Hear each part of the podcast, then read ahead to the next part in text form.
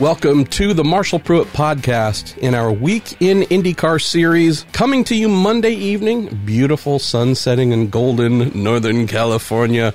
Hopping on a plane Tuesday morning, flying out to Indianapolis. Going to do a one day essential big coverage blast as much as we can on racer.com for the Indy Open test, the one and only scheduled ahead of practice for this year's 500. Then on a flight back home very early Thursday morning. So, going to do something a little different than we normally do for the Week in IndyCar. Uh, often go and get ourselves a guest, if not two, and we schedule to record, and we put that up either late Tuesday, some point in time on Wednesday. Well, I'm traveling Tuesday. Everybody is more or less on track Wednesday, and I'm then flying home Thursday. So rather than try and get guests knowing that they're in a big time crunch, going to do things a little bit differently this week. I don't know who our guest's going to be. I might be my guest. I might invite myself on. I'm not exactly sure. I'm assuming we'll find somebody. We'll grab somebody at Indianapolis on Wednesday and get some thoughts, maybe so throw some Q&A at them. We'll have to see. We're going to play it a little bit loose. You might hear I'm still dealing with this Long Beach flu. It's kind of sort of almost mostly gone, but my brain is still farting a little bit and uh, yeah, I'm still a little bit nasally and congested. So, Apologies yet again for that. Before we get to the Q&A you sent in for me, and there's some fun stuff in there, including something that sure looks like an opening rant on my part, we'll mention that going into the month of May here, going to have the third anniversary of the good old Marshall Pruett podcast. And thanks to our podcast sponsor, Cooper Tires, they're working on something really cool, an absolutely free couple of giveaways. And then also with our other podcast sponsor, the Justice Brothers, they're working on a third giveaway. So, some really cool stuff. The fact that I launched this podcast in May of 2016 at the Indy 500, not a coincidence that the goodies that are coming from the Justice Brothers and from Cooper Tires just happen to be Indy 500 related.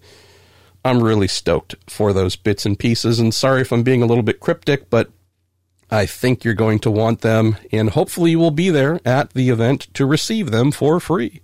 Uh, one other quick thing, too, our other partner, TorontoMotorsports.com, gave me the okay to confirm that they are doing a one day pop up shop at Indianapolis Motor Speedway on the Saturday, day before the race, at the memorabilia show. They have set up, and they will be setting up a booth there. What's fun about that, and if you visited TorontoMotorsports.com, you'll know that they are huge IndyCar fans all kinds of memorabilia, diecast cars and t-shirts and mugs and models and stickers and you name it.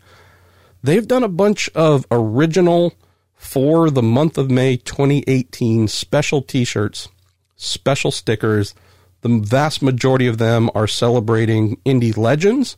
They have asked me not to say who, but I can just tell you that if you're like me and you love wearing t shirts and putting stickers on things that celebrate the past, our heroes of the Speedway, they have done a mighty fine job of coming up with some really, really cool stuff. I am confident you will want to have. So that'll be coming Saturday morning, starting Saturday morning, one day only pop up shop, Indianapolis Motor Speedway, right behind the pagoda at the memorabilia show usually while the autograph session is taking place. So, in some instances, you might be able to buy those t shirts and run out and get one of the drivers to sign them, or maybe one of the legends too. So, cool stuff from our pals at TorontoMotorsports.com.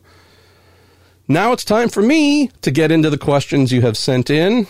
So, before I read our first question, mention that I got an email over the weekend from an IndyCar fan and a listener of the podcast who said, Hey, Pruett, Everyone in the world is weighing in on the Roger Penske, Chip Ganassi, and now Michael Andretti. We want guaranteed spots at the Indy 500 thing. Why haven't you? Why have there been crickets on racer.com? Fair point. Super, super fair point.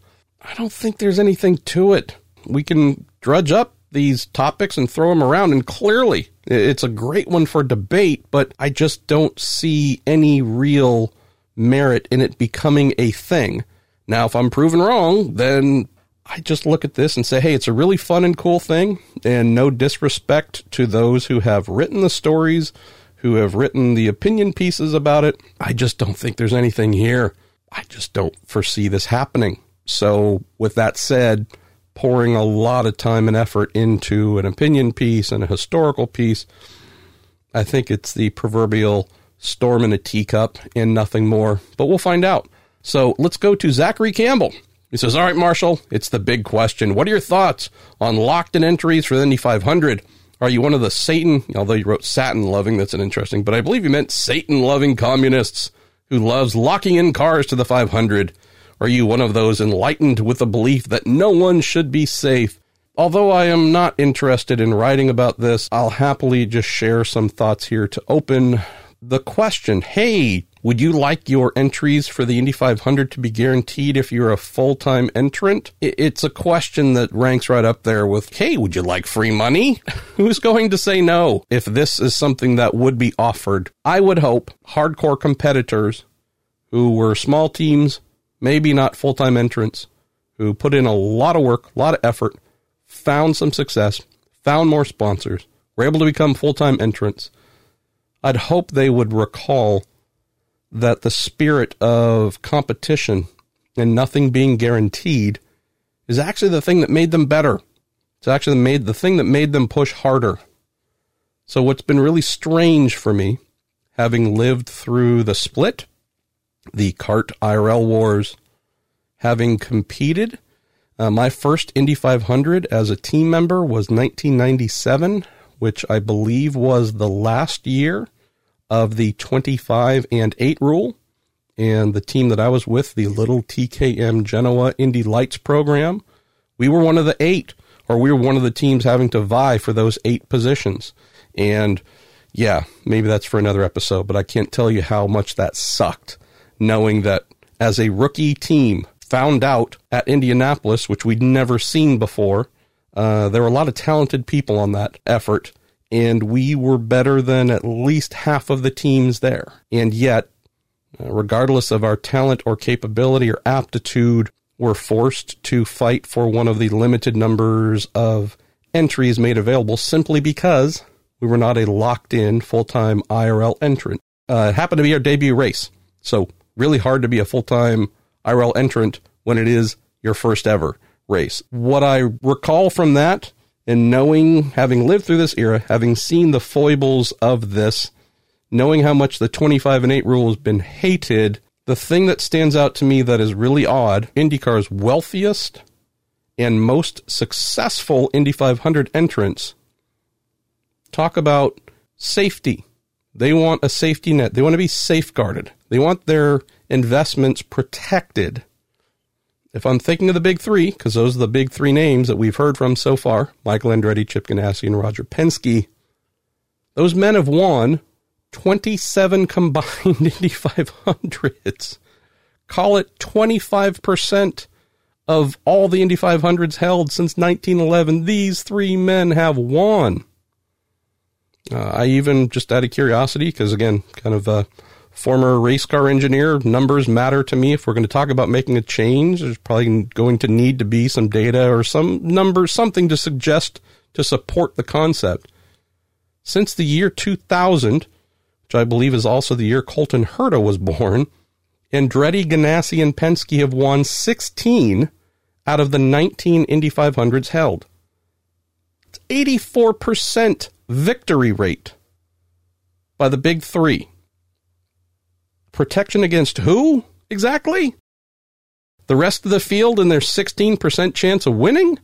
So I do realize there is a vast difference between dominating the Indy 500 as these three men have done with their teams and being at risk of failing to qualify. Again, I realize these are separate things. They're not so different though. The the talent that has allowed those teams to win again, well, I'll just stick with the since 2000 number the talent on the driving side, engineering side, mechanical side, pit stop, uh, sponsor allocation, financial resources, all those things. Those are the things that created the big three and have also really ensured that missing the show is almost an afterthought. Of course, Michael missed the show eight, nine years ago with Ryan Hunter-Reay. They bought their way into the show. Rectify that. I get that. Chip, I can't recall a time when they failed to qualify.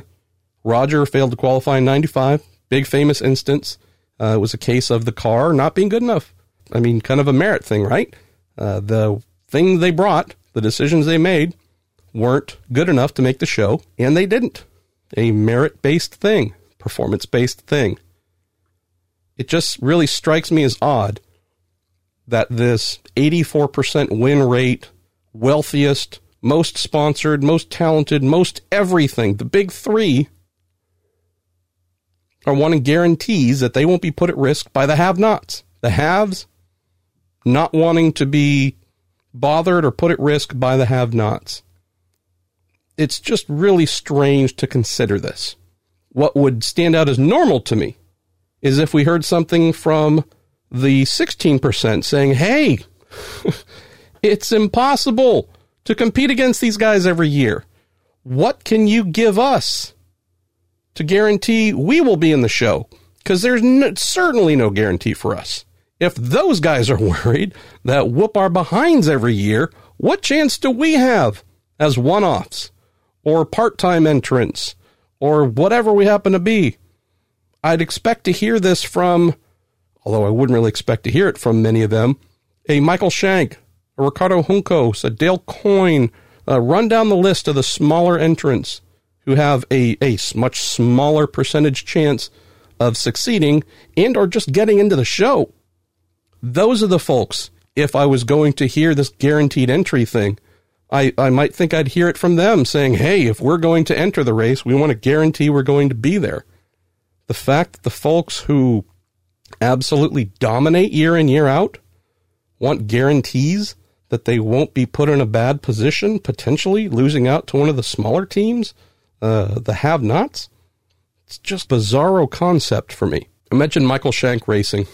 So they started off with a one off entry at the Indy 500, came back last year with six races. They have mustered the money to do 10 this year. Michael Shank's money is as green as any of the big threes.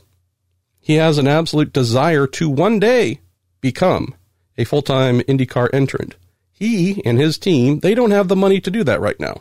So, should privilege, a guaranteed entry, be based solely on financial fortune. Is that, I mean, that's really what we're talking about here, right? Hey, we're a full time entry. We've committed to the series full season. Therefore, we believe to make sure we don't miss the show with any of our entries, any of our big sponsors aren't put at risk, might leave the sport, uh, might hurt us if they were to leave, etc. We believe that by committing full season, we should get a reward for that at the Indy 500. If Meyer Shank Racing had the funding to do a full season, they would be a full season entrant. So do we take a Meyer Shank and say, "Yeah, sorry, buddy, you only signed up for 10 races. Uh, you don't get a guaranteed entry for the Indy 500." The fact that the teams that can't or are just simply not at that place or they're able to do that should be A, already an underdog during the month of May, and then B, given this other holy cow hurdle to hopefully get into who knows what that number is. Uh, one of nine spots right now, maybe eight. If the series keeps growing, which Jay Frye, series president, says they think is going to happen, and we have more full time entries. Look, as long as that number at the Speedway is 33 entries, uh, and what if we get to, say, 26, 27 full timers? I mean, we're talking about six spots, two rows to try and fill for the Indy 500 based on who is not a full-time entrant and or who shows up for a one-off. It's just a slippery slope. And I really am glad that I didn't write this because it'd take me a week. So we're talking about guaranteed full-time entries. Well, some of these teams, some of the especially the big 3 teams, all the teams from say the midfield full-timers for sure, Automatic entry, for sure. Believe all those teams have a tradition of running an extra card, Indy. Shouldn't they get a free entry, right? Andretti Autosport this year, four full timers, running a fifth for Connor Daly. Love Connor. Shouldn't Connor? I mean, since he's a part of this full time entrant family, shouldn't his entry, even though he's a one off, shouldn't these teams be given a guarantee there? Penske adding Helio Castroneves. great. Ganassi, not running one. But what about Schmidt? They're running a third. What about Carpenter? They're running a third. What about Carlin? They're running a third. If the full time entrants get automatic entries to the Indy 500, how much longer before those entrants start to say, yeah, but you know, every year we run an extra car? Those 33 spots are going to be gone very quickly. Absolutely. Without a question. There's going to be the same argument made hey, the Air Force is sponsoring Connor Daly. Do you really think we can afford to risk them, the Air Force, not making the race? And you can hear these arguments taking place. All of a sudden, you start stacking up these full time entrants with their extra entries. I mean, are we, we're at 33 easily, I'd have to imagine. So if we're just talking about the haves wanting to come up with a new and fun way to protect themselves while further uh, disenfranchising and or adding further difficulty for the have-nots, I don't see the big picture thinking in this. I see the very selfish small picture thinking. We're big, we have power, we have all the success. We want to make sure there's no chance we could fail. Take care of us. Meh. Rest of you, sorry. I get that. I just also realize that the way things have been working, we often see smaller teams, emerging teams, truly spirited teams ramp up. We also just have some folks that love to come out for the month of May. Hey, Dennis Reinbold, sorry, buddy. no, you've been here forever. No, your family history goes back decades upon decades. Eh. You guys, yeah, we'll see. We got eight spots. Hopefully you can get in. Hey, McLaren Racing. Hey, Fernando Alonso. Hey, buddy. Yeah, we know you want to win the Indy 500. Sorry. McLaren said they're going to do a half season next year, not a full time season. Sorry, pal. You're uh, you're going to have to hopefully scrape your way in. I just don't get that mindset. Some of you know that I also cover sports car racing. Some very valuable parallels to draw here from the other greatest motor race in the world, the 24 Hours of Le Mans. They have been embroiled in a massive bleep storm of late, all based on how they have handled their entry list for, again, what many consider outside of our borders the world's biggest, most important race. 60 entries, a lot of different classes, but 60 entries the ACO and FIA put out their call for entries, 60 spots to fill. After they tallied all of the automatic entries that were guaranteed, the guaranteed spots, 47 positions were taken, leaving 13 for non guaranteed teams to try and make. Dozens upon dozens of extra entries were filed, and it has been an absolute nightmare of folks saying, wait a minute, how how were we not selected for this? And it's a selection process. Imagine this. They actually pre-select the entries that can compete in the race.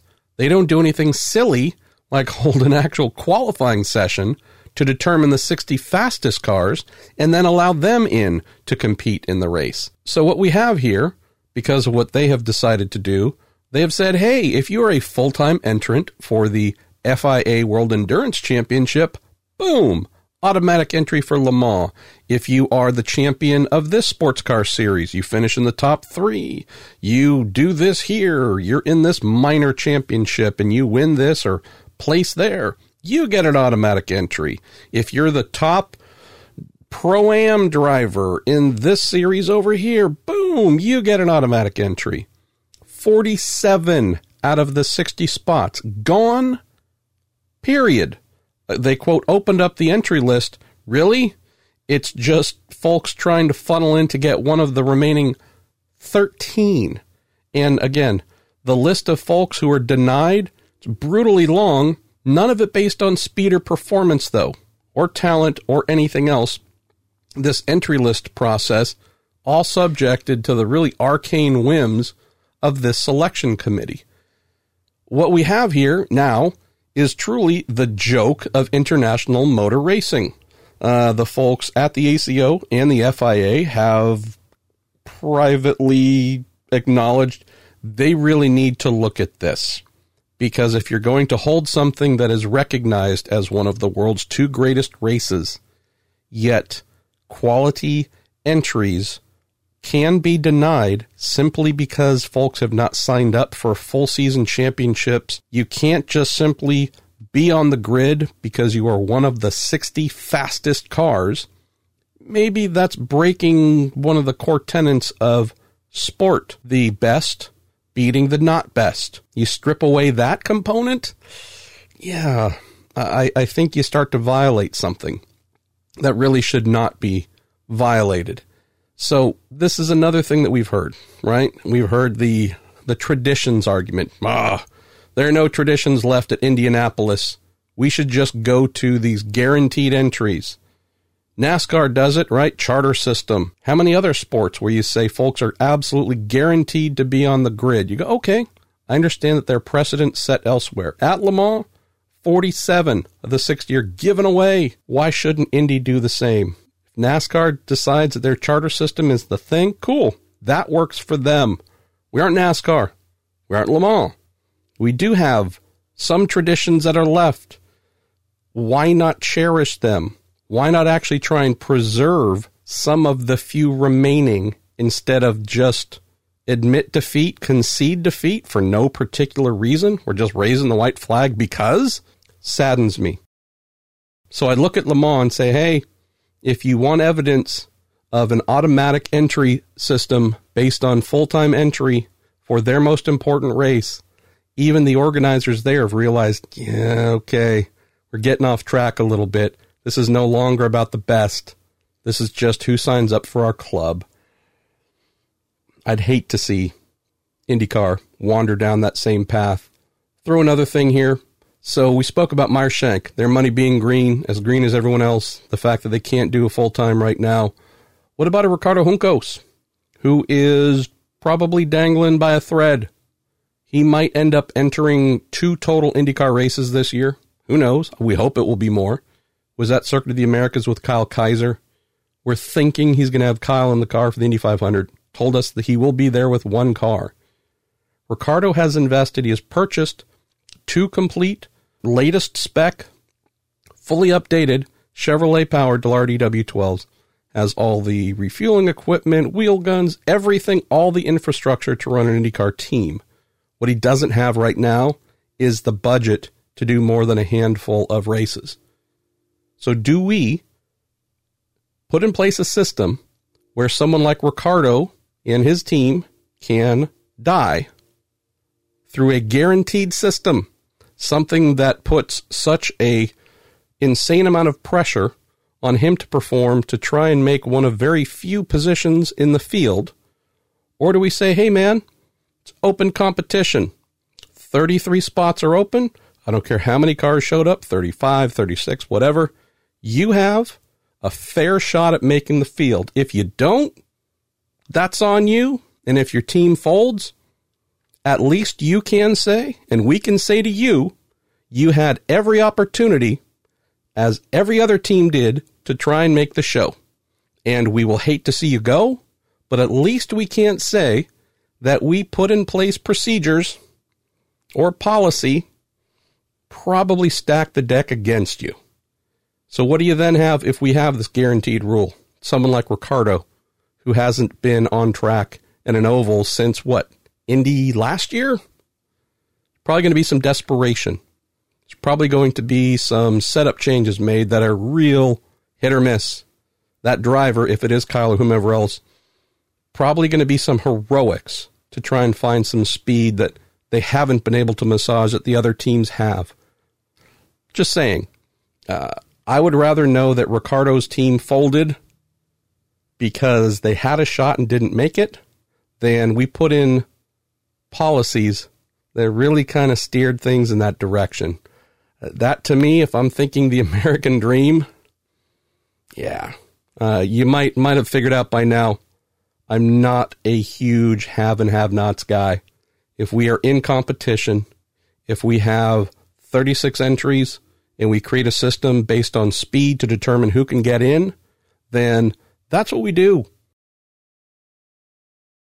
Taking care of today, thinking absolutely nothing about tomorrow, thinking absolutely nothing about growing the Byrds, Hollingers, Belardis, Vasser Sullivans, run on down the list, the Juncoses, the Meyershanks, the Scuderia Corsas, the those who are involved in one-offs, partial entry or partial seasons, co-entries, etc., etc.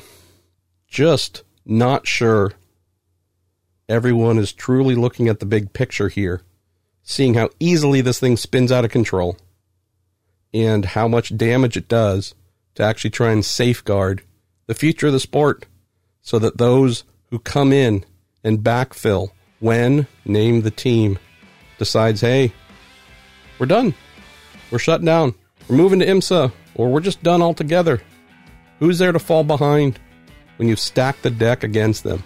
I just don't know if we are truly thinking this all the way through beyond what is best for the haves at the expense of the have nots. So, Zachary, we're going to pivot here to the second part of your question, which you didn't ask, but I'm going to pretend that you did. It's the why. Why is this guaranteed entry thing flaring up all of a sudden? Didn't hear it last year, didn't hear it the year before, and so on. I am absolutely positive it's all related to the core issue. I'm hoping that will become the key item that's addressed.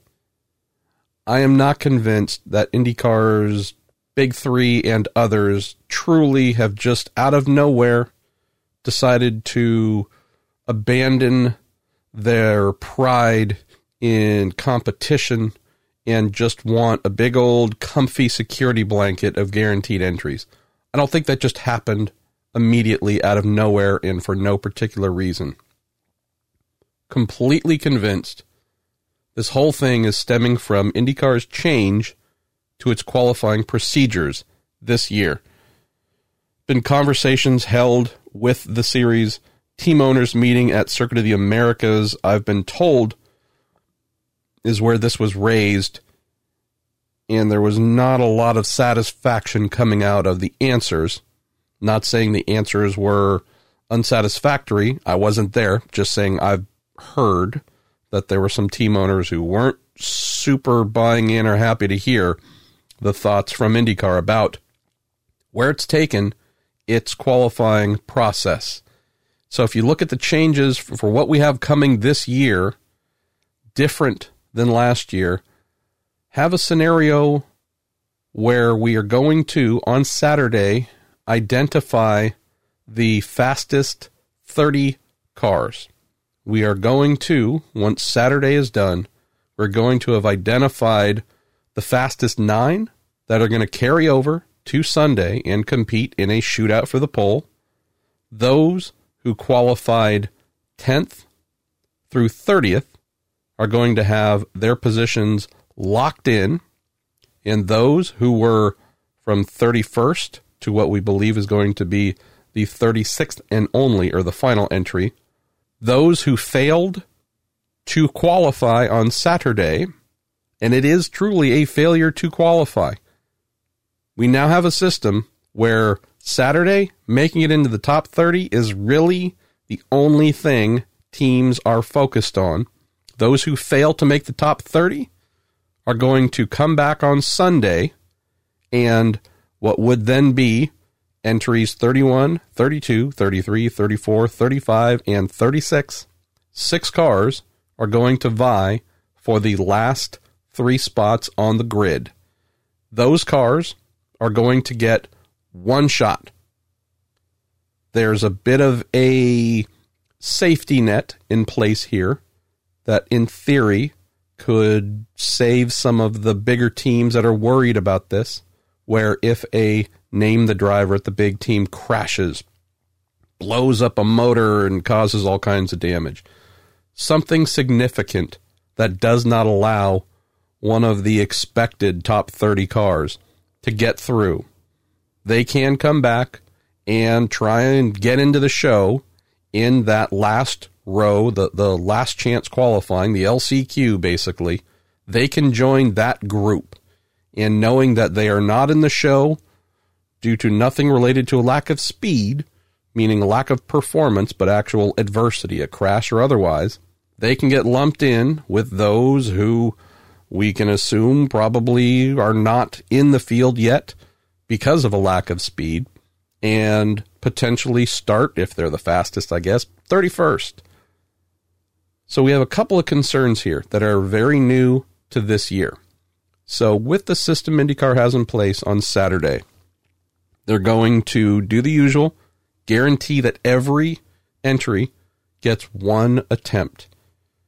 After everyone gets an attempt, they are going to go into the okay, and now if you want to go back out and try and improve your time, you can.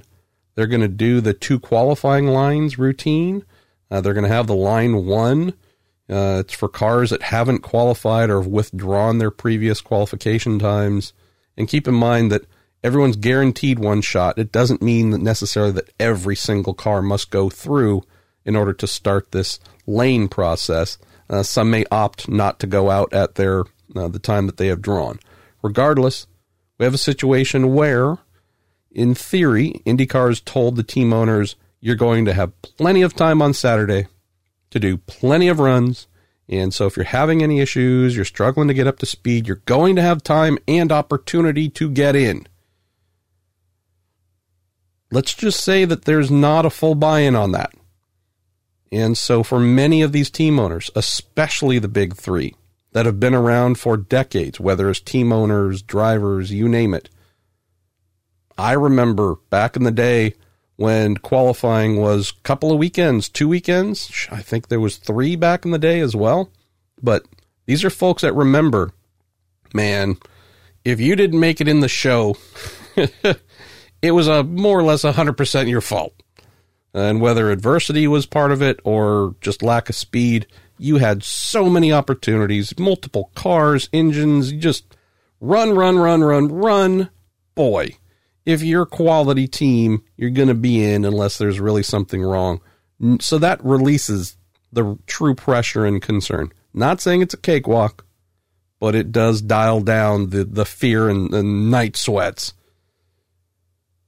What's being presented this year, I will absolutely agree with the big three and the others who are calling for guaranteed spots in reaction to this qualifying routine that, yeah, I'm not seeing that, boy, you can just go, go, go, go.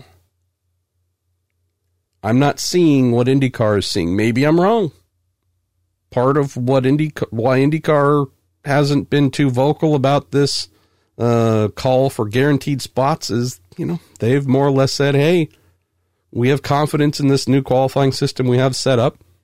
The thing they haven't said, which I would stress as the underlying note, let's see how it pans out. We sure are saying this thing's a bomb and it's going to bite you and it's the worst thing. We haven't even held it yet. Maybe let's see how it works before we declare it's the root of all evil and we all need guaranteed entries. But I can see how team owners would be very concerned and cautious that, wow, if I'm not in the top 30 on Saturday, one day, not the days, not the weekends we used to have. My first year there, uh, boy, we should have qualified in the top. I believe we would have been sixth or seventh had we completed our first run. Uh, we didn't put enough fuel in the thing and sputtered coming out of turn three or four. And our fourth lap was slow, so we had to try and qualify again. And I forget what happened. I think we blew up the engine, maybe. Back then, you only had three qualifying attempts per chassis. We only had one chassis and almost no money. And so the way things worked out, we thought we were going to be a first weekend qualifier. We weren't. We then did have night sweats the entire time going into the following weekend, and then we were all set to qualify, and then we blew, I think, blew the motor. All of a sudden, Sunday, final day of qualifying, we scraped in, I think, 30th or whatever in that 25 and 8 year. And yeah, it's brutal. But I can tell you, at least we had multiple days, two weekends to try and get in, and we did. So I can get Wine Andretti, why Ganassi, why Penske, and maybe any others who are in agreement that, hey, man, one day, top 30, or you are in deep doo doo, or if you have any adversity, you know, something breaks on the car. Uh, you got a tire puncture and the spins, flies, crashes, flames, you name it. We've seen these things happen many, many times. I think the reaction that we're getting from team owners is this is getting to be razor edge thin. You can have almost no problems happen. Or you could be like the Schmidt Peterson Motorsports team last year with James Hinchcliffe. I mean, they made some mistakes too, not just on the speed side, but how they dealt with putting the car in line, not putting it in line. There are some others who wasted time on track when it was running down and etc. But I think folks saw what happened last year, thought it was already a little thin margin wise. Seeing what's been rolled out for 2019, going, that's even thinner. And now we're getting this guaranteed entry talk. So, going to close this topic on what's the thing that needs to be fixed here? Is it providing guaranteed entries for full time entrants? Blah, blah, blah. No, that's the manifestation. That's the symptom being manifest as I see it. The issue here is a severe lack of comfort in the new qualifying procedure and the small, super tiny margins of error that happen to exist whether a team is just off the pace a little bit to their surprise. I mean, the slow teams are going to come out of Friday having a feel that, boy, we got work to do. Not many teams that were a rocket top five on Friday show up on Saturday and are struggling to be 34th. But for those that do, and that does happen at, from time to time, you're not going to have a lot of time to try and fix things. For those that do have adversity, could be some of these big teams that do have a crash, a blow up, pick any scenario. Meteor falls out of the sky, hits the thing. Not a lot of time to recover. I think this is the thing that IndyCar will look at, I hope, and say, okay, if this is the thing that's causing team owners to react this way, maybe we need to try and cure what is causing these concerns or minimize them to some degree. Guaranteed entries? It's not the answer. All right, let's rifle through as many questions as I can in about 45 minutes or so because I am needing to get ready to pack and get on a good old aeroplane to Indianapolis. We're going to go with Buddy Campbell. Hey, Buddy. Says, I think I've heard every answer under the sun when it comes to a new engine supplier in 2022. From the announcement at Indy, no one is on the horizon. Let's see. What are the most concrete facts you know right now that you can share? Uh, well, we're looking at 2021, which is the date IndyCar has announced as their intended debut for the 2.4 liter formula. There's nothing I can share with you, buddy. I know that there was a old timey racing website that posted something, I think, over the weekend, maybe, and they said they heard a rumor that it was BMW. Okay. Uh, I can't really share anything right now, buddy, and I wish I could. I can say that there's some really strong possibilities of what might be happening. So I'm going to leave that intentionally vague. I wish I could. You know that I would absolutely tell you this is the thing that's happening. If I could, now's not the time to do that. Let's see. Howard Bennett asks Any chance you can get a few wise words at Indy with Bob Fernley, who is the team manager for the McLaren IndyCar program? I'm sure I can. Uh, give me some ideas of what kind of wise words you would like, Howard. I'll definitely be seeing him. So let me know. Uh, let's see. We'll go to Kevin Howard. says, why did wheel covers in IndyCar and turbofan wheels in sports cars ever disappear? I think we had a couple of things come together, Kevin. On the IndyCar side, I think it was just strictly regulations from a safety standpoint. I'm spitballing a little bit here, but I think it might have been hey, in a crash, since these are not truly 100% built into the wheels but are bolted on, this could be an additional item that flies off. I wish, I hope they come back. I really do. They look awesome.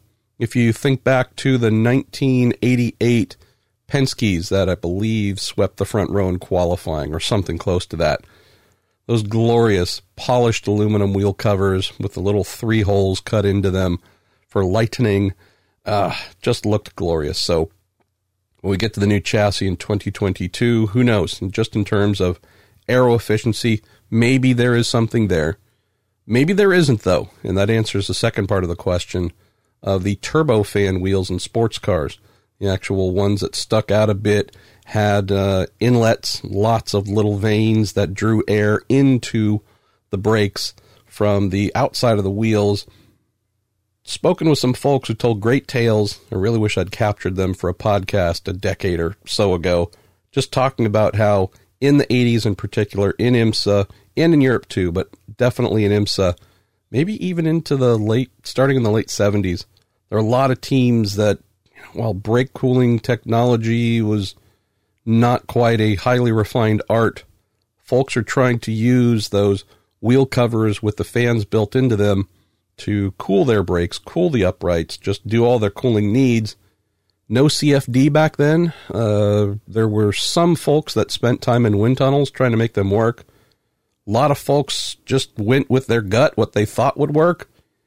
Since we also didn't have a lot in the way of data acquisition uh, until mid to late 80s, wasn't necessarily a lot of great information to tell us how effectively they were cooling or if there was effective cooling whatsoever.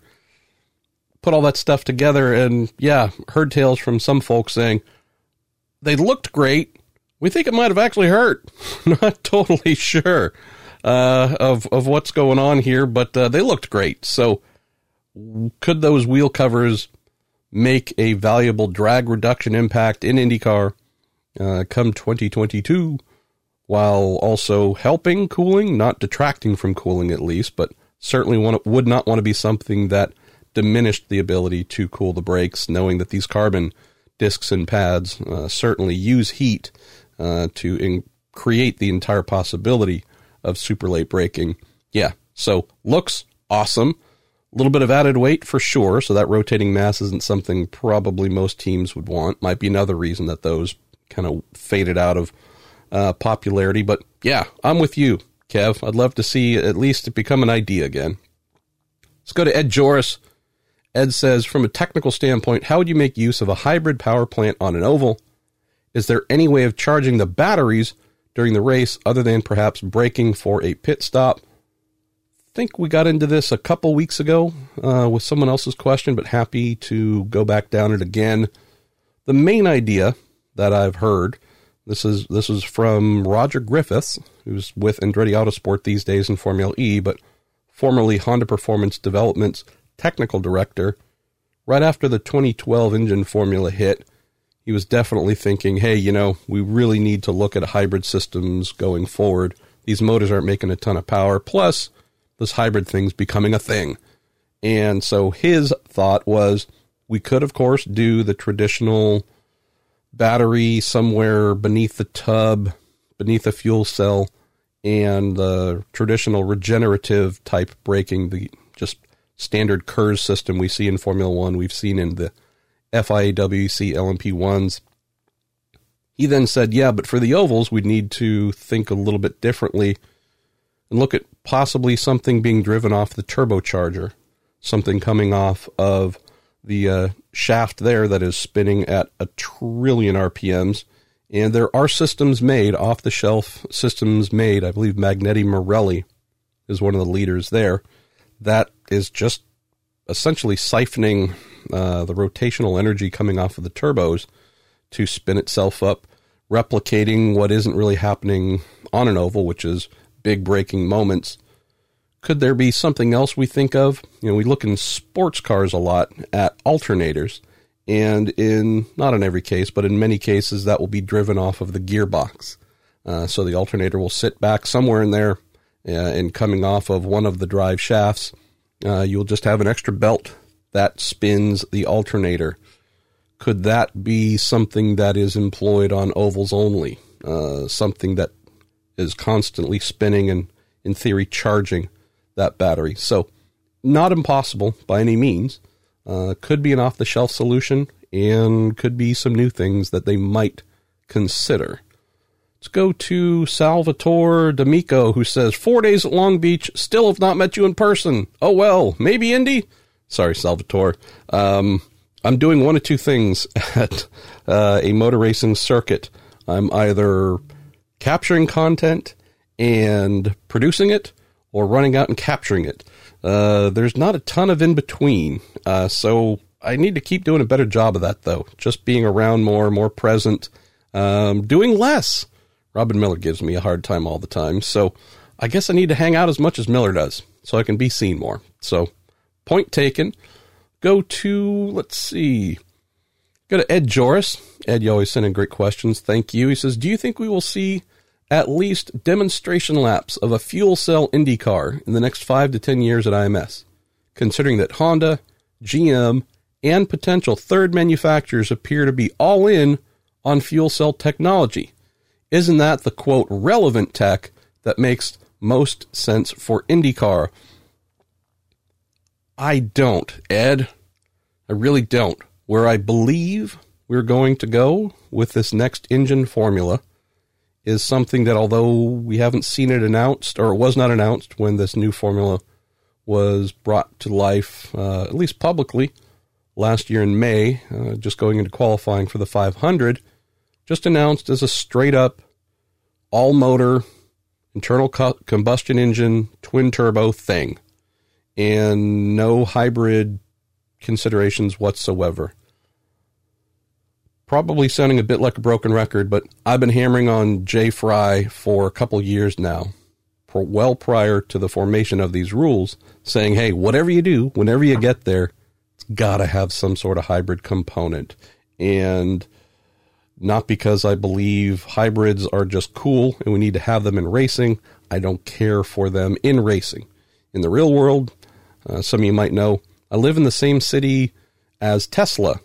And so the world's primary Tesla plant is five minutes away. So, no big surprise here. There's lots of electric vehicles running around. They're everywhere. And here in the Bay Area, again, just uh, hybrid vehicles are very popular. Also, maybe not a big surprise. So, fully accustomed to those, being in the real world, seeing them, etc. Just eh.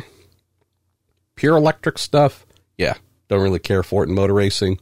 Addition of hybrids can be cool in LMP1 hybrid when that was truly booming, we were talking the motor side, just the pure turbocharged motors from uh, from Audi, from Porsche, from Toyota. Those things made between five, six, maybe seven hundred horsepower, depending upon their uh, build characteristic.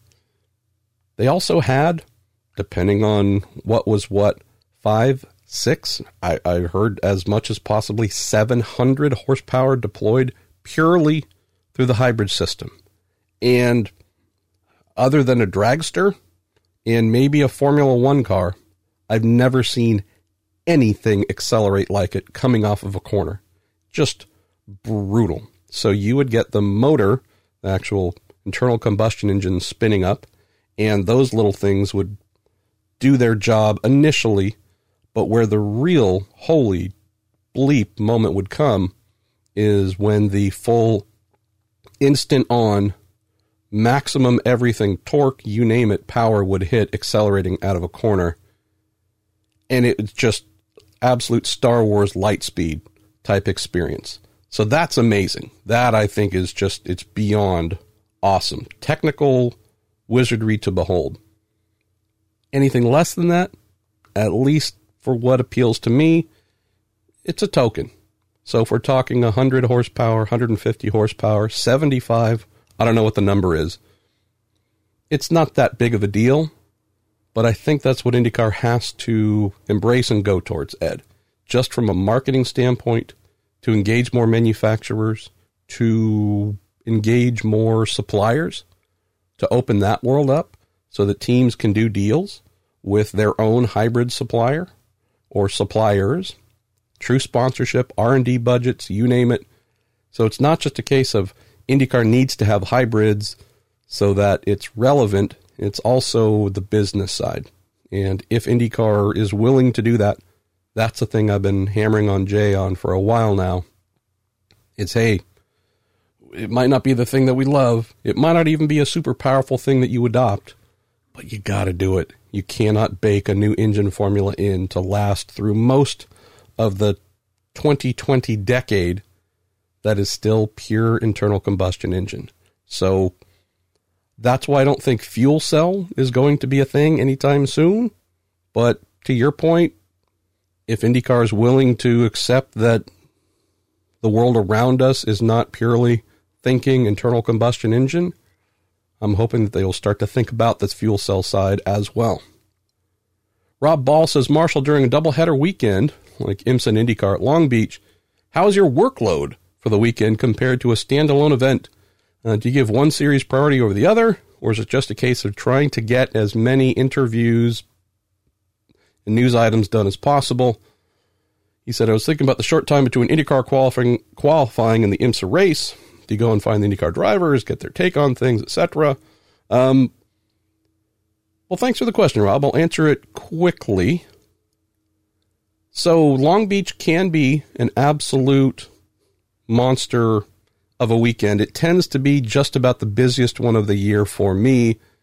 At times in the past, I have covered it solo and tried to, in this, so this was even back to the ALMS days. And so trying to cover both, and maybe at times, no joke, throwing in some World Challenge, which was there. Yeah, is just a grind, just a pure production grind. And so depending on the workload or what was asked, a lot of it would just be sitting in the media center, which isn't a lot of fun, and writing session reports and trying to sneak out between and get an interview here, do a little sidebar, a little feature on something, a little video, shoot some photos, whatever. Way that we've done things at Racer in recent years has been pretty good since Racer's based in Southern California.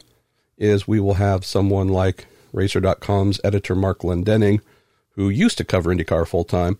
Uh, and since sports cars tends to be a highly specialized thing to cover, there's so many stupid little nuances that if you don't grasp it all, it makes no sense for the most part. So going into Long Beach, just said to Mark, hey, brother, you handle IndyCar coverage. I'll take care of IMSA and fill in with some end of day videos with either Robin or Sebastian on IndyCar slash IMSA and any other little sidebars that come to mind. And that's basically what I did. But I do recall one year, I think it was 2013 maybe, where I was had some sort of fever coming into the race. Maybe Long Beach is, I should just stop going. Seems like I always get sick or there's some sort of illness surrounding the joint for me. But I had some sort of ugly flu coming into the race. Um, I think David Malsher, who was then the editor of Racer.com, he was there, maybe not there. I remember sending a really nasty email uh, that went something along the lines of Hi, racer folks and friends. Uh, this is our home race. I am here. I'm here to cover. Why am I the only person here to cover? We have a lot of things to cover. Sports cars, open wheel, two series of sports cars, open wheel, you name it. Where is the help? And so I think with that little nod, folks descended and helped and took the load off, and things went super, super well. So, probably, actually, shouldn't say probably, 100% my fault going into the weekend, uh, which would have been my first, I believe, weekend with Racer. Maybe it was 2014. I'm not sure when. Uh, but entirely my fault for not arranging things ahead of time, saying what I needed, what we needed, and orchestrating from that. I mean, I used to be a, a team manager, so yet again, proof as to why I'm no longer doing that job. Ed Joris throws in another question here says, if you were HPD, Why would you let Alex Rossi drive for Penske and IMSA? Could this turn out to be the blunder of all blunders? Well, keep in mind that it's not a let. It's actually a, a sign. HPD pays slash Acura pays Team Penske to run that program.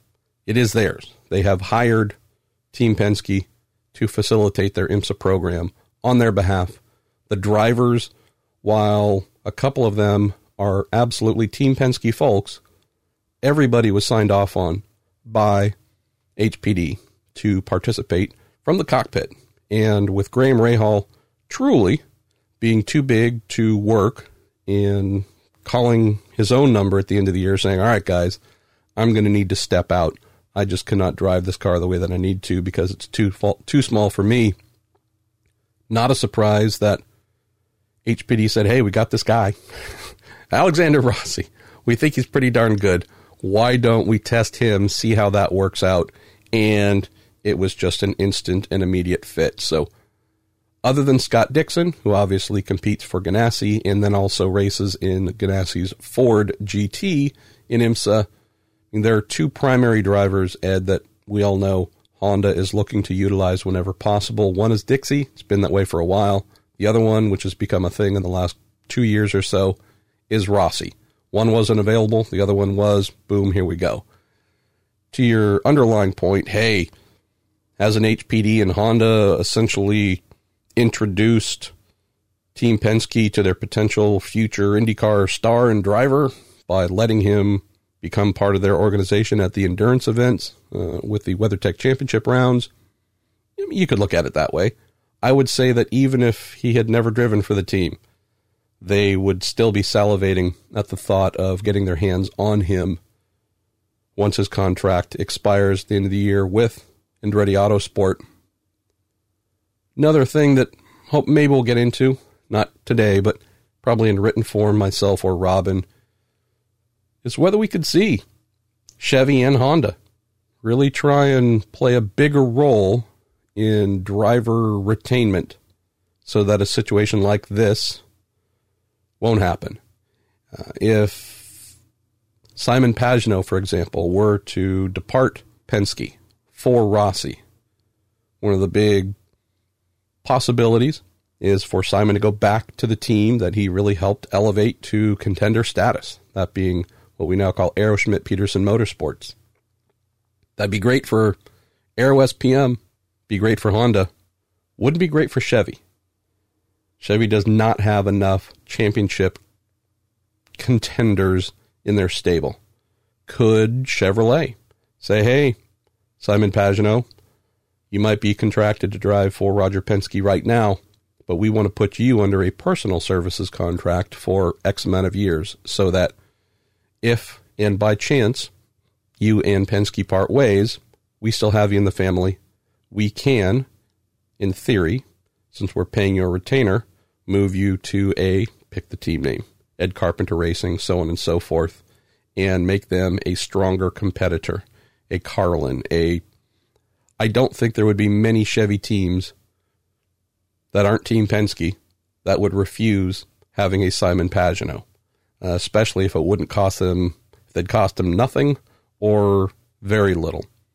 We've heard this idea floated uh, by Honda. I shouldn't say Honda, about Honda. Possibly holding on to someone like a Rossi, like a Dixon, name a few others, that they would not want to fall into enemy hands. So it wouldn't surprise me if these conversations, at least, have taken place and could lead to something. So we will see. Let's see. Let's go to Andy Brumbaugh, who says, To your best guess, is the financial package for the current TV deal better than the last one? Will there be any bump for the leader circle members or any kind of financial increase from the series to the teams? Haven't heard of anything, Andy. Have not heard of anything on this front. Definitely something for me to inquire about next time I get to sit down with some of IndyCar's leadership. Go to our pal Jameen Tuttle, who says, Good call on the improvement of the Carlin team. It really shows with an actual driver. Nothing against Chilton, but there are many better hunger drivers who deserve that seat. I know it's money related, but he's a weak link. Got another question here, so I'll start with the first. I hear you. Max does from time to time remind us that he has significant talent. Not championship winning talent, but someone who certainly belongs and can compete for a meaningful position.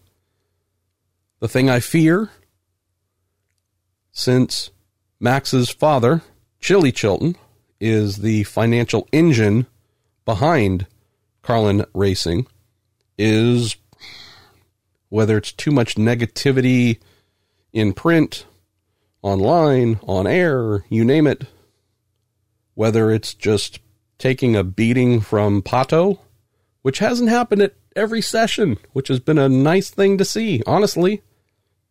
But if he is just pummeled in ways that Charlie Kimball can't, nothing, not saying anything negative against Charlie, but we're fairly convinced Pato is a very unique, unique talent. If Max ends up getting pummeled throughout the year when he's sitting next to Pato, I do have concerns, Jameen, that there might come a point where he says, hey, man, I've got an awesome life. Uh, money is not an issue. I have a wonderful wife. I have, I can lead a life of happiness and free choices. Why do I need to keep showing up here and getting my butt handed to me by my teammate?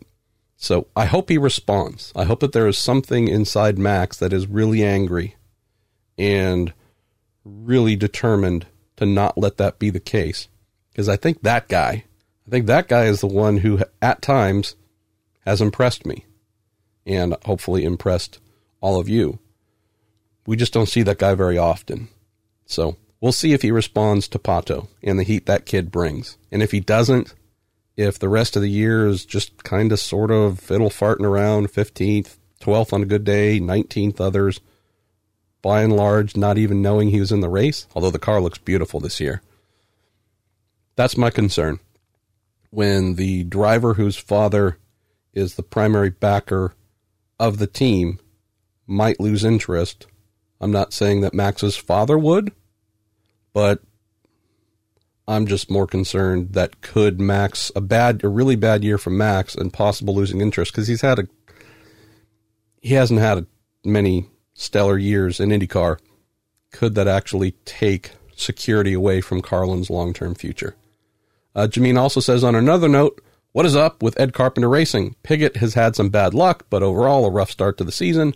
The loss of Fuzzy's money has maybe hurt their R and D.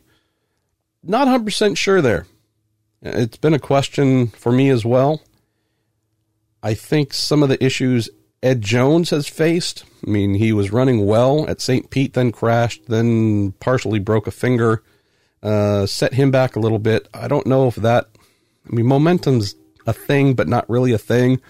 I don't know if that's momentum that has ended up hurting and setting them back a little bit, but there's just been some inconsistency there. Uh, they do have a new engineer in the group uh, after Allen McDonald left, who's moved over to Graham Rahal's car. Graham's having a really strong start to the season. Could there be something there, Jameen? Probably. Always an adjustment period when you lose a veteran engineer and have to learn how to work with a new one, uh, especially one coming in, I believe, from NASCAR, who or has been in NASCAR most recently. We'll see. Spencer, I still think that kid's really good. I just don't know what. It can't all be bad luck, right? I think that kid does have something special and can be special. I, like you, I don't have the answer as to why we don't see more of it. I'm not sure that ECR made that same leap as the others in terms of off-season development, as you mentioned. I don't know if the Fuzzies money necessarily took a big hit on the R&D side. I genuinely don't know. There's something though where they need need to rally back. Uh, we would expect them to be quick at Indy. Obviously, the ovals that is an ECR specialty. We've know you know we all know that.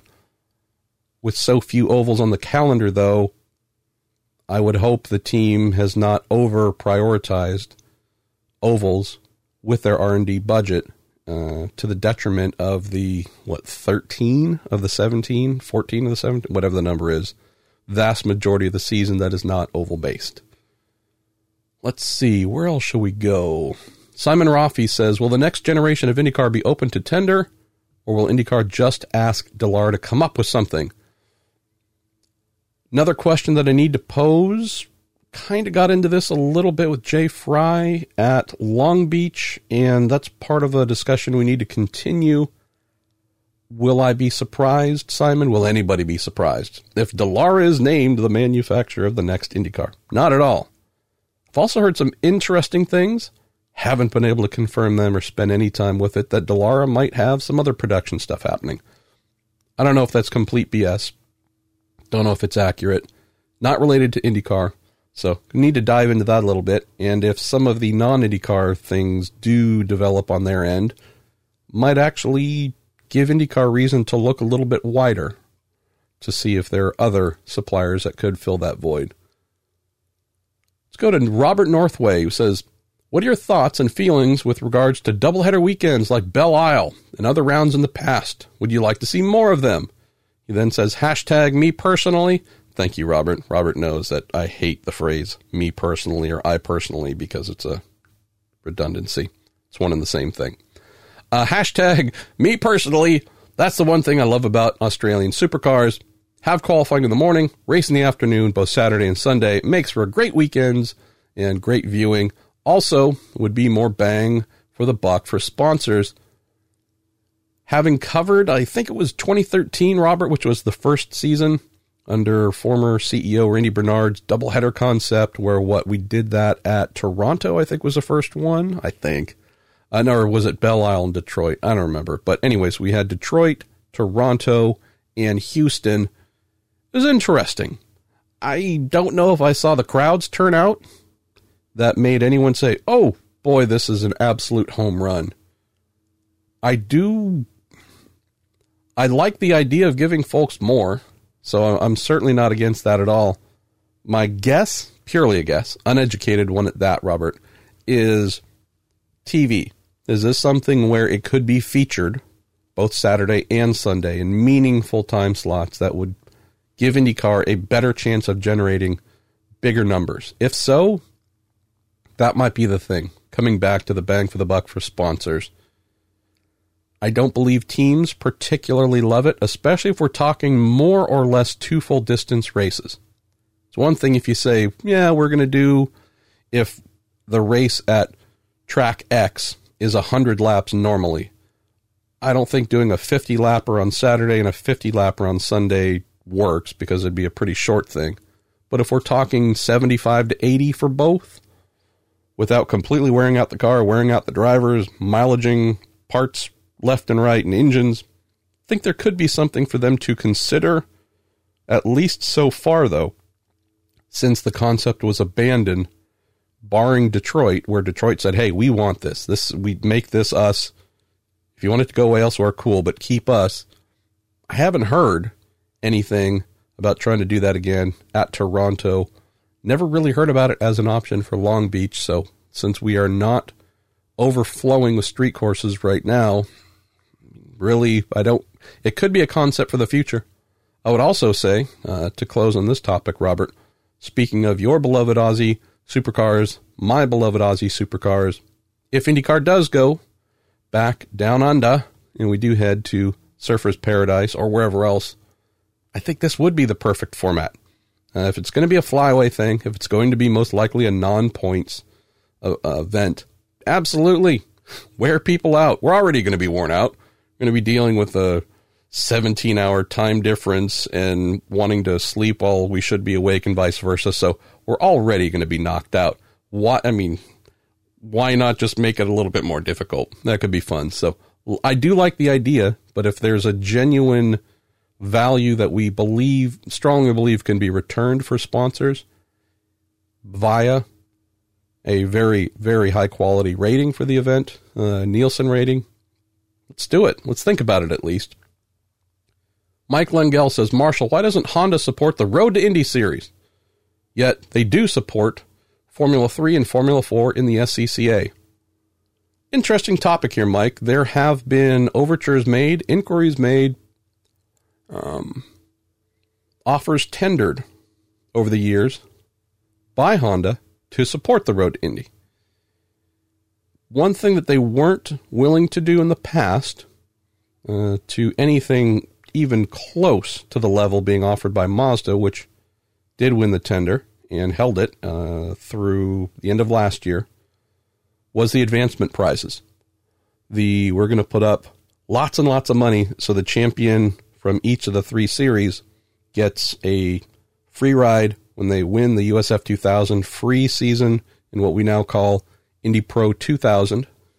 Indy Pro 2000 champ would then get free ride, fully paid season in Indy Lights. And coming out of Indy Lights, both Mazda and IndyCar and Andersen Promotions, I believe IndyCar uh, actually was also a pretty significant contributor to the million plus dollars coming out of Indy Lights for the champ there to do the four races plus the Indy 500. So everything that I heard, and I think it's fairly accurate, was Honda was absolutely down with providing motors. HPD is a for profit business. Selling motors, servicing them, that's something that would make great sense to do that on all three levels. Just was not the interest to then also put more than a million dollars. I think Mazda was spending something like two million a year or so between the advancements for the champions.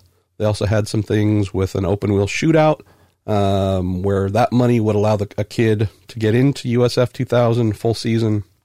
I believe there was another one for kind of a karting advancement. So you put all that together on top of the engine supply. There's also about two million a year they're willing to commit to, and I believe that was just the uh, the point that Honda was not willing to do.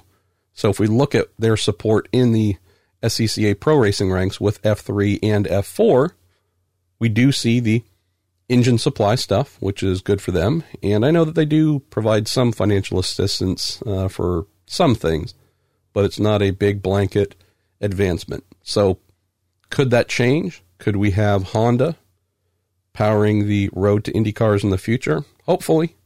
Uh, whichever brand does it, I would just say that making sure that the advancement money is there. We've seen how critical it is to careers. The thought of that going away scares me. Corey Matthews says, When did prep start for the 2019 Indy 500? How early due to rule changes uh, coming in are you needed in order to start the build? Are the things you wait on to see how it races first? I mean, most teams will tell you it starts the day after the 500. It's a great line. It's not accurate, but at least note taking, thoughts of things to change, improve, or otherwise happens. But really, this does begin more often than not during the off season, Corey where you have your speedway chassis, mainly from a body fit cleaning up standpoint. It does start very early, but then obviously you have to see, oh, there's going to be a front wing change. There's going to be a few other changes that are passed down, and those require adaptation. But what you don't do is have teams wait until, well, I would hope they aren't waiting until January or February to begin this process. So, uh, at least the formative stuff, yeah, uh, it starts depending on the team, how much time they have, how many dedicated employees they have, whether they're able to set aside an Indy only slash speedway vehicle. It Would definitely start in the months following the 500, uh, and probably not much later than that. But it's not, it would not be a full time everyday thing. David Trudy asks, as Roger Penske ages, what is known, or is there a succession plan for Penske Racing to continue Great question, Dave. Sensitive one. I have heard that there is, yes, indeed, a secession plan. Would be lying if I said I had any major insights about it, but I know that Roger's son, Roger Jr., uh, between Roger and Tim Cindric and some of the management folks on the NASCAR side, I believe that if and when Roger decides it is time to step down from the timing stand, that the team will indeed move forward and continue without the captain uh, being a regular presence. Certainly a concern if that were to, if Rogers' decision to step away would lead to the team stepping away. Yeah, I actually, and this is just trying, well, it's not blowing smoke, it's honest. I really really enjoy Roger. Of the many things that I take pride in in life, the fact that he and I have built a really solid relationship, friendship, personal, uh, one where I can call him, he can call me. Uh, we can trust one another. It's pretty cool. And so, just as the guy who grew up loving racing, never knowing that he would be a part of it, looking at Roger and idolizing what he had done even back then in the late 70s, early 80s as a team owner, still very surreal for me, Dave, to know that I get to go to the track and not just see Roger and not just talk to Roger, but know that uh, we can actually have a pretty cool relationship and do some pretty cool things together. Working on a project right now that'll come out in the month of May that I'm hoping you will enjoy. Uh, all courtesy of Roger saying yes to that. So, anyways, it would suck if RP wasn't there because he's uh, he's a blast. He really is. Let's go to our pal Jerry Suduth. Hey Jerry, hopefully I'll see you here at the Mid Ohio IMSA round. Says the recent talk of bumping makes me curious as to whether you have any favorite stories from bump days. I did mention mentioned that early in the show about the my first year there in 97. Don't know if it was straight up bumping. My brain is farting a little bit yet again, but would have been 1999 and although I loved the team, the team was amazing. Uh, just a great little Goliath, uh, David among Goliaths, I guess, with the LP Racing Nienhaus team. And we had Eliseo Salazar as our driver. And he's not someone that history has remembered so fondly as one of the uh, drivers possessing an excess of talent. But I enjoyed the guy. Didn't think he was a bad guy at all. Uh, definitely not as he'd been painted. Uh, any thoughts that I'd heard about who he was, what he was about coming in, I thought, oh man, this is going to be bad. Wasn't that guy at all. Was very surprised. What had happened though is he had been involved in a hellacious crash, I believe the year before, 98 at Dover, broke himself in half. Just brutal. And so coming back in 99, again, uh, if it was 97 where he crashed, I, I forget exactly, but coming back in 99, we had someone who was barely healed physically and there had been almost zero repairs mentally that crash shook him like you wouldn't believe, as it would shake all of us to the core. Failed to qualify at the first race. I mean, this is a, this tells you the story, Jer. Failed to qualify at Walt Disney World. Didn't make the show for first race back. It was it was not pretty. Got to Indy, I'm forgetting off the top of my head. I'm sure I could look it up quickly, but it's not that important.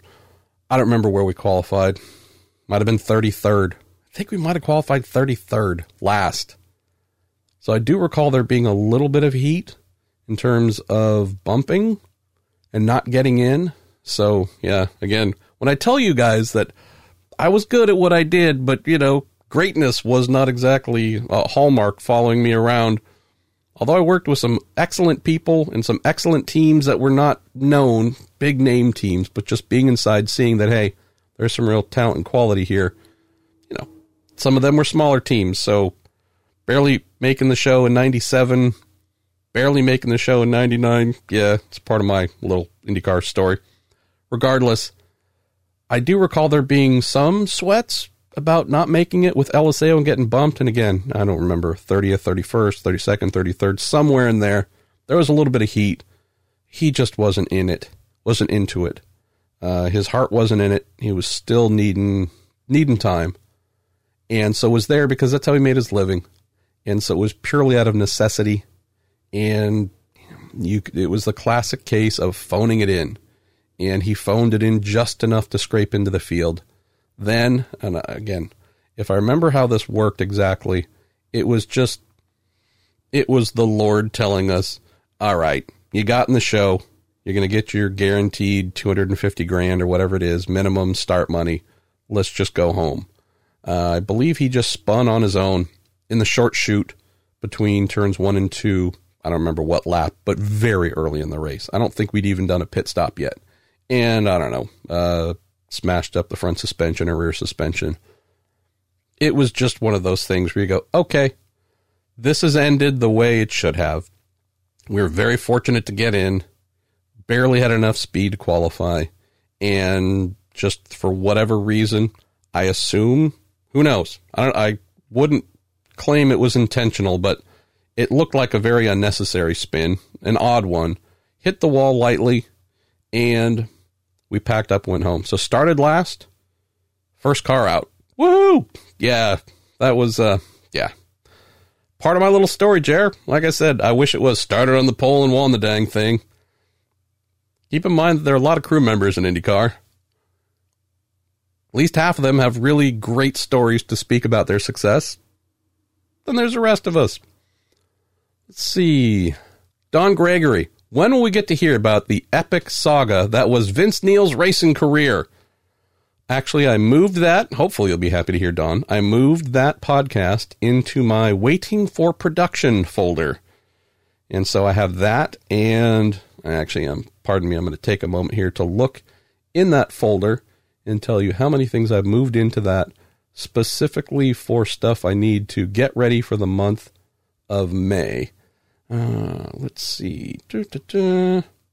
All right. I got a little bit of work to do here. I am staring at 16 podcasts I have listed to get ready for the month of May that are actual little kind of features. Some of them are IMSA.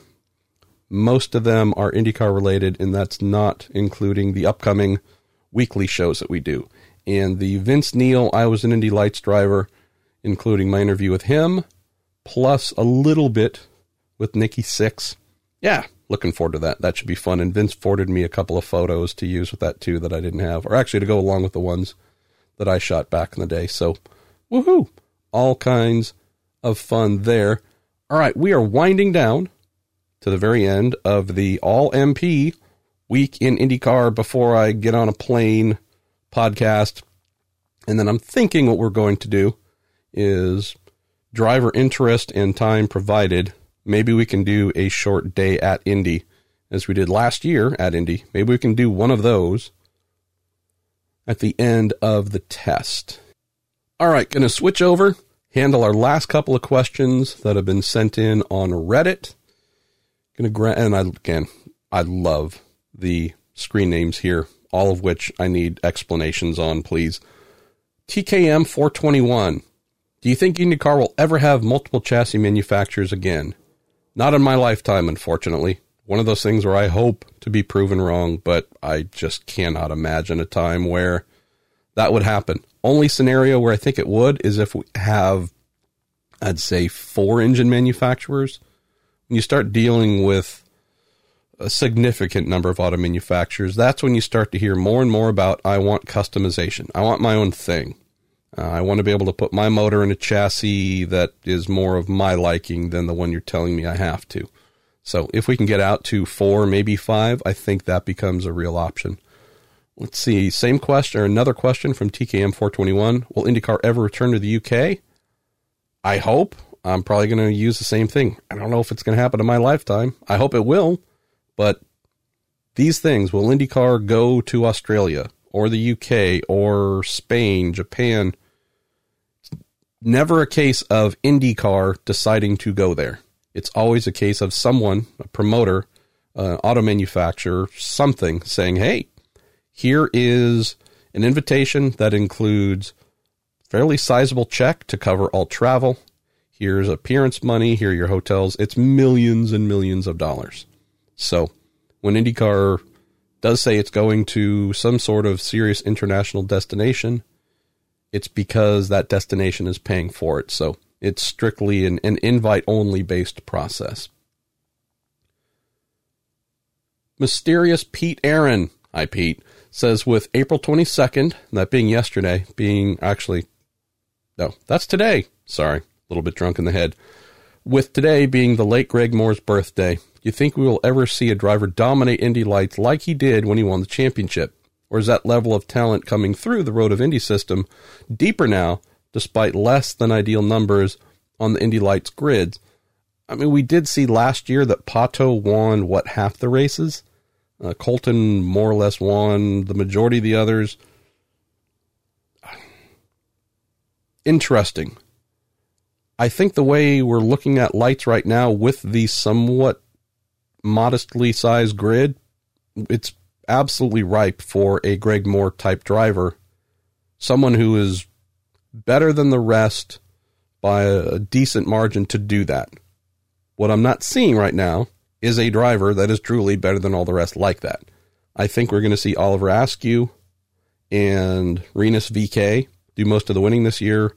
Robert Megennis should be in there. Our man Zachary Claman DeMelo has already won one race. I think we should see him win another or two.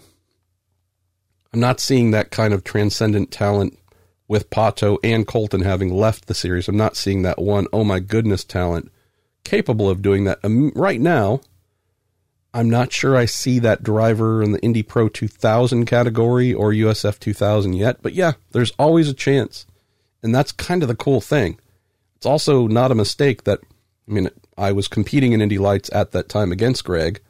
There were some definite talents. He was clearly the best of all you saw what made him special there, and he then showed us when he once he got into CART, absolute proof. What we saw in lights, hundred percent accurate, and that talent was amazing. Team wasn't always capable of delivering on that talent for him, but uh, he is a guy that had it without a doubt. I think as we look at Apato, we look at Colton, we say, you know, it still works that way. These two kids who distinguish themselves wasn't just beating up on the rest in lights and then, yeah, we'll, no, okay, maybe they're not all that good. No, they're showing us that special thing we witnessed in lights has indeed carried on. I don't know if we're going to see that. I don't know if and when we're going to see that in the next couple of years, though, on the road to Indy, uh, because I've yet to see a driver that makes me think, whoo, boy, this one's going to be special to that crazy high degree you mentioned. Uh, Jenico 1 says, in the Racer.com article I wrote, you noted that Harding would want a million and a half to run their second car at Indy. That's the highest figure I've heard floated over the past few years by a couple hundred thousand dollars. King's ransom or reasonable asking price. That is the go away price. That's the FU, I don't want to do it, but if you're willing to be that dumb and pay us that much, we'll take it from you price. So that's effectively the go away price. Uh, and they could absolutely use that money, and that's the thing. Uh, anything less than that, they more or less realized it's not going to do for us what we want or need it to. So if we can't get that much, too big of a hassle, and it's not actually going to benefit the 88 car in its budgeting, budgeting needs for the rest of the year. Let's see, got time for one or two more. I need a name, please. Again, I love Reddit. Back at St. Pete, Jay Frye alluded to two, quote, game changer announcements coming up during Indy 500 activities in May. Is this still something that's supposed to happen? So, part of what we do, some of what we do in the media is share knowledge that we have whenever we want, and other times we need to sit on some things. And this is a case where I am absolutely hoping, dear, I need a name, please, that those game changers do get announced. And I am very confident that if they are announced, at least one, if not both. All right, I'll be honest, there could be three. If any one of those three or all of the three are announced, it's going to be the best month of May ever. It's a little bit of an exaggeration, but it is going to be truly. I would say Jay is not understating the game changer angle. So I have fingers and all sorts of appendages crossed all right. Let's go to our last question. This comes in from Momo Hater. I like Momo. Why don't you? Uh, how do IndyCar teams show value to potential sponsors? I assume there has to be more than being seen on TV. I understand it's B2B, but what is that besides hospitality? I think I've cited this one before. B2B is, I mean, hospitality is a cool thing, but it's also the linkage of sponsors who do business together. Might be overstating some of the obvious here, but we talk about Andretti being the model, really the ones that pioneered this in IndyCar.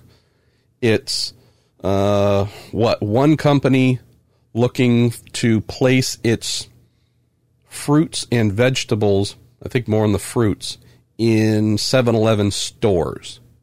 And the deal that was done between the two of them to do that, uh, I think it might have, there might have even included a delivery angle as well. So this could have tied two to three sponsors together at Andretti at the same time. So there's a big deal with the uh, food vendor to get their fresh food, fresh vegetables. Uh, again, I think mostly in the form of apples and bananas and whatnot, and oranges on the little checkout counter into every 7 Eleven nationwide. Well, that's a big thing for them. Huge distribution network. You then have, so there, that's a financial opportunity that's pretty massive. You then have the distribution company, the delivery company that would then actually do the actual distribution to all those 7 Eleven stores. I mean, those are areas where, on the distribution side and the actual uh, fruit and vegetable manufacturer, these are big deals that bring a lot of money to them. The team being the conduit for it then reaps those benefits financially, whatever the percentage happens to be. So that's what's happening more and more and more. Again, not a surprise, nothing new, but it's not just hospitality, but where the hospitality part is really important is the connection. And hey, so at the next event, we're going to have the CEO from here and the CFO from there and the CMO from another company. And we're going to see if we can put you guys together to come up with something and you serve each other's various needs. And from being the conduit for that, the facilitator for that team, hopefully, is taking home millions of dollars. Then you come back to the original point here of Nielsen ratings. We're still in that thing. That's still the thing where for those that are truly paying for exposure. They are looking to that number. It hasn't been strong so far this year.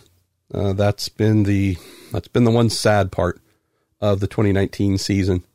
So we're hoping that number improves. But yeah, bottom line is for those that are just paying for exposure, a more traditional sponsorship model, that's the thing they're looking for. All right. I need to finish packing and go to bed. So, hoping, hoping, don't want to promise, but hoping we will have a Day at Indy episode to file Wednesday after we are done running. And beyond that, thanks for what is, I think, the second MP is the host and guest episode of The Week in IndyCar, presented to you by our awesome, awesome friends at Cooper Tires, at the Justice Brothers, and TorontoMotorsports.com.